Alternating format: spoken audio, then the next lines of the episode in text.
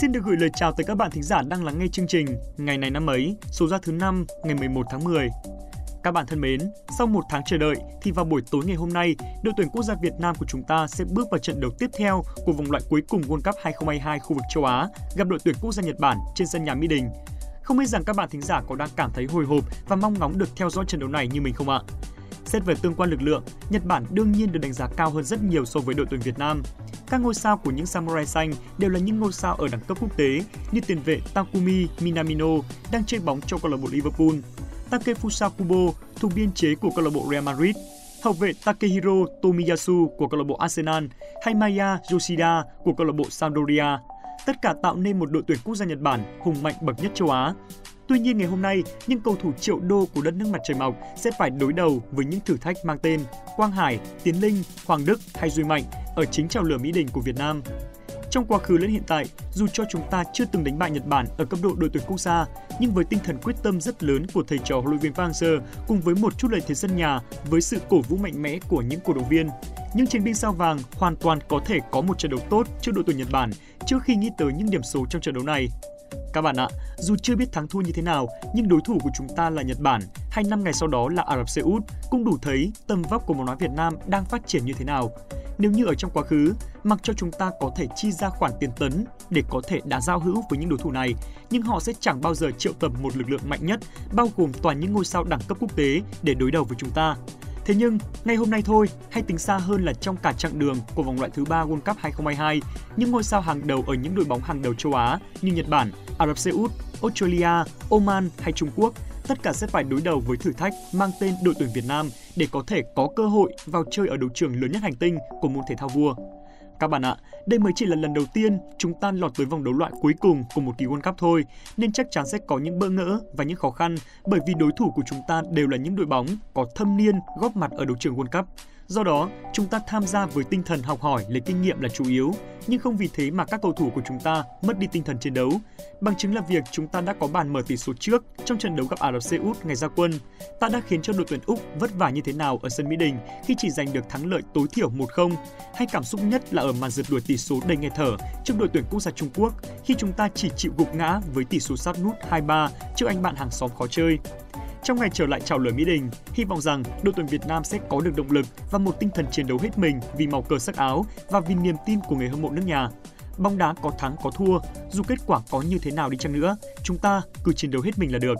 Chúc cho đội tuyển Việt Nam sẽ có một trận đấu thành công.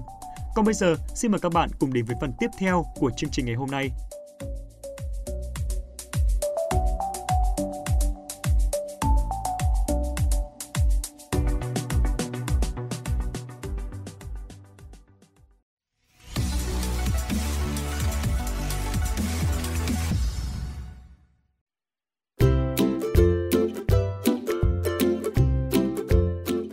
Các bạn thính giả thân mến, hôm nay là thứ năm, ngày 11 tháng 11, là ngày thứ 315 trong năm.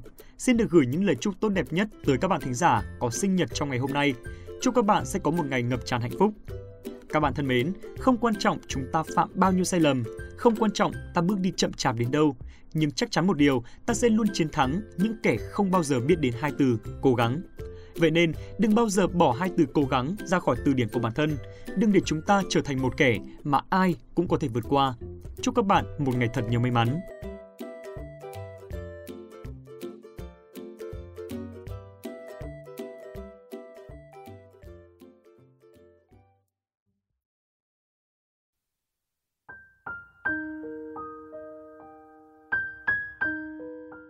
Tiếp theo chương trình, như thường lệ sẽ là một câu danh ngôn siêu ý nghĩa mà chúng mình đã chuẩn bị để gửi tặng các bạn. Đó chính là Ước mơ không phải là cái gì sẵn có, cũng không phải là cái gì không thể có. Ước mơ giống như một con đường chưa có, nhưng con người sẽ khai phá và vượt qua. Các bạn thân mến, ước mơ không phải là thứ sẵn có từ khi ta sinh ra. Ước mơ có thể sẽ thay đổi theo mỗi giai đoạn của cuộc đời, theo cách chúng ta nhìn nhận cuộc sống, dựa trên những kiến thức và thế mạnh của bản thân ta – Ước mơ cũng không phải là thứ không thể có, ai cũng có quyền mơ ước cả. Ước mơ giống như một con đường chưa từng có, chúng ta sẽ nhận ra ước mơ vào một thời điểm nào đó và khai phá nó, vượt qua nó để đi đến thành công. Các bạn ạ, mỗi con người chúng ta đều có những ước mơ, hoài bão riêng, không ai dùng ai. Con người nếu sống mà không có đam mê và hoài bão thì cuộc sống sẽ trở nên vô vị, nhạt nhẽo. Ước mơ chính là động lực để chúng ta vạch ra phương hướng, đường đi dẫn đến mục tiêu mà mình đã định trước. Ước mơ trở thành ngọn đuốc soi đường cho chúng ta biết hành động và hướng chung đến những con đường tốt đẹp. Một người có thể có nhiều mơ ước, có những ước mơ trở thành hiện thực, nhưng cũng không thiếu ước mơ chỉ là mơ ước. Nhưng chúng ta nên học cách cảm nhận và nuôi dưỡng nó, sau cùng là biến nó thành hiện thực.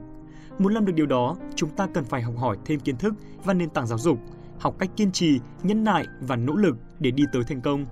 Cuộc sống của bạn do chính bạn quyết định, bạn hãy tự mình viết nên một trang mới đầy tươi sáng bằng khả năng, động lực của bản thân.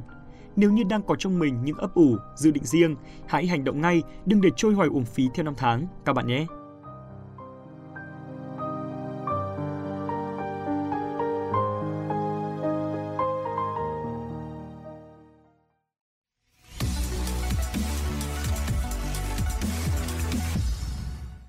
Đến với phần cuối và cũng là phần quan trọng nhất của số phát sóng ngày hôm nay, xin mời các bạn hãy cùng với hai MC thông thái của chúng mình du hành về quá khứ để xem ngày 11 tháng 11 này của nhiều năm về trước có những sự kiện gì nổi bật.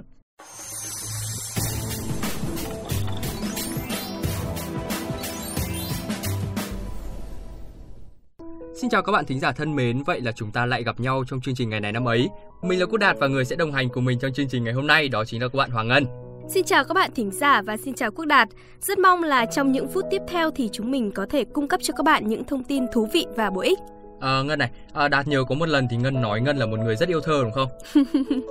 đúng rồi, cũng bật mí với Đạt là Ngân rất là yêu thơ, đặc biệt là thơ tình ấy. Ừ, đúng là một người có tâm hồn đa sầu đa cảm như Ngân thì yêu thơ và đặc biệt là thơ tình thì cũng không có gì là bất ngờ.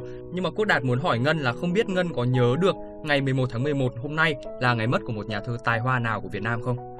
Yêu thơ thì có nhưng mà Đạt bảo là làm sao mà Ngân nhớ hết được các thông tin về mọi nhà thơ Đặc biệt là nền thơ ca Việt Nam thì lại có quá nhiều nhà thơ tài năng đúng không nào? Ừ, ok ok, được rồi. Vậy thì hãy cùng điểm qua một vài thông tin chính sẽ có trong chương trình ngày hôm nay nhé Để biết xem Đạt đang nhắc tới nhà thơ nào 11 tháng 11 hôm nay là ngày sinh của Phan Thanh Giản, một danh sĩ, một đại thần triều Nguyễn trong lịch sử Việt Nam.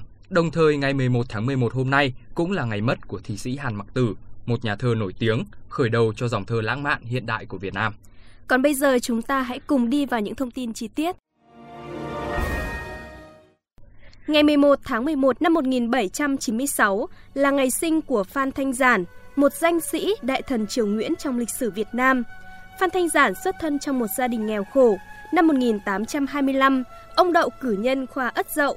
Sau đó một năm, ông đỗ đệ tam giáp đồng tiến sĩ khoa Bính Tuất – niên hiệu Minh Mạng thứ 7 năm 1826, vào năm 30 tuổi, ông là người đậu tiến sĩ khai khoa ở Nam Bộ. Từ đấy ông làm quan trải ba triều là Minh Mạng, Thiệu Trị và Tự Đức. Ông được vua Tự Đức giao làm tổng tài quốc tử giám, coi việc biên soạn bộ khâm định Việt, sử thông giám cương mục phụ tá. Ngày 20 tháng 6 năm 1867, Pháp đánh chiếm Vĩnh Long, vốn đã được trao trả triều đình Huế vào ngày 25 tháng 5 năm 1863 yêu cầu ông gửi mật thư cho thủ thành An Giang và Hà Tiên buông xuống đầu hàng. Trước sức mạnh áp đảo của Pháp về mặt quân sự, biết thế không thể giữ nổi nên để tránh đổ máu vô ích, Phan Thanh Giản đã quyết định trao thành, không kháng cự, với yêu cầu người Pháp phải đảm bảo an toàn cho dân chúng. Thế là chỉ trong 5 ngày, Pháp đã chiếm gọn ba tỉnh miền Tây và không tốn một viên đạn. Sau khi thành mất, Phan Thanh Giản gói áo mũ, phẩm hàm, kèm theo sớ tạ tội và gửi về triều, Xong chờ nửa tháng vẫn không thấy triều đình hồi âm, lo lắng rồi thất vọng, Phan Thanh Giản uống thuốc độc tự sát vào nửa đêm ngày mùng 5 tháng 7 năm Đinh Mão, tức ngày mùng 4 tháng 8 năm 1867, hưởng thọ 72 tuổi. Mời các bạn cùng chuyển sang thông tin trong nước tiếp theo. Hôm nay ngày 11 tháng 11 là ngày mất của thi sĩ Hàn Mạc Tử, một nhà thơ nổi tiếng khởi đầu cho dòng thơ lãng mạn hiện đại Việt Nam, là người khởi xướng ra trường thơ loạn. Hàn Mặc Tử tên thật là Nguyễn Trọng Trí, sinh ở làng Lệ Mỹ, Đồng Hới, Quảng Bình, lớn lên ở Quy Nhơn, tỉnh Bình Định, trong một gia đình theo đạo công giáo. Nguyễn Trọng Trí làm thơ từ năm 16 tuổi, lấy hiệu là Phong Trần rồi Lệ Thanh. Hàn Mạc Tử nghĩa là chàng trai đứng sau bức rèm lạnh lẽo, chống trải. Sau đó bạn bè gợi ý, ông nên vẽ thêm mặt trăng khuyết vào bức rèm lạnh lẽo để lột tả cái cô đơn của con người trước thiên nhiên vạn vật. Mặt trăng khuyết đã được đặt vào chữ mạc, thành ra chữ mặc. Hàn Mặc Tử có nghĩa là chàng trai bút nghiên. Hàn Mặc Tử cùng với Quách Tấn, Yến Lan, Chế Lan Viên được người đương thời ở Bình Định gọi là bàn thành tứ hữu, nghĩa là bốn người bạn ở thành đồ bàn. Cuộc đời Hàn Mặc Tử có duyên với bốn chữ Bình, sinh tại Quảng Bình, làm báo Tân Bình, có người yêu ở Bình Thuận và mất tại Bình Định. Ông được biết đến với nhiều mối tình, với nhiều người phụ nữ khác nhau, đã để lại nhiều dấu ấn trong văn thơ của ông. Có những người ông đã gặp, có những người ông chỉ giao tiếp qua thư từ và có người ông chỉ biết tên. Hàn Mặc Tử là một con người tài hoa nhưng bạc mệnh. Thi nhân ra đi khi còn quá trẻ và sự nghiệp văn thơ cũng vừa mới chỉ bắt đầu. Tuy nhiên dù chỉ có hơn 10 năm từ khi chập chững bước vào làng thơ cho đến khi rời xa cõi đời, Hàn Mặc Tử cũng đã kịp cho xuất bản hơn 10 tập thơ với hàng chục những bài thơ đặc sắc. Không chỉ có vậy, thi nhân để lại trong lòng hàng triệu người hâm mộ trên khắp mọi miền tình cảm mến thương và tiếc nuối khôn nguôi.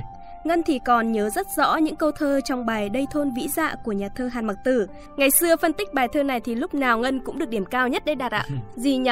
Sao anh không về chơi thôn vĩ? Nhìn nắng hàng cau nắng mới lên. Vườn ai mướt quá xanh như ngọc, lá trúc che ngang mặt chữ điền. Gió theo lối gió, mây đường mây, dòng nước buồn thiêu, hoa bắp lay. Thuyền ai đậu bến sông trăng đó, có chở trang về kịp tối nay. Ừ, Ngân đúng là văn thơ lai láng đấy. Chuyện, mình không chỉ đọc thơ hay mà làm thơ cũng hay nữa đấy Đạt ạ. Ghê, định lấn sân sang cả văn học nữa cả, đọc thử bài nghe chơi. Thôi thôi thôi thôi, bỏ đi đi. Các bạn thính giả đang muốn lắng nghe những thông tin tiếp theo đấy. Các bạn thân mến, ngay sau đây chúng ta sẽ đến với những thông tin trên thế giới. Ừ, Ngân quên là hôm nay không có thông tin trên thế giới à? Ơ, thế à? Chứ còn gì, thế có đọc thơ mình sáng tác không để còn biết đây. Tự dưng không hiểu sao đọc thơ Hàn Mặc Tử xong lại quên hết câu thơ của mình rồi. Thôi để khi nào Ngân nhớ ra thì sẽ đọc riêng cho Quốc Đạt nghe nhá. Biết ngay mà tôi biết ngay là bà chỉ chém gió thôi mà chứ bà mà làm thơ thì tôi Tôi tôi làm sao? tôi á tôi thành minh tin điện ảnh như làm sao nữa. Được rồi, cứ đợi mà xem nhá. Các bạn thính giả thân mến, Ngân phải về trau chuốt lại thơ văn của mình đây, để xem lúc đó Đạt còn làm minh tinh được không nhá. Cảm ơn các bạn đã quan tâm lắng nghe chương trình ngày hôm nay. Chúc các bạn có một ngày thật là vui vẻ. Ngân về làm thơ còn Đạt thì đi xem phim đây. Bye bye các bạn nhé. Được đấy, đến lúc mà không giữ lời thì biết tay tôi.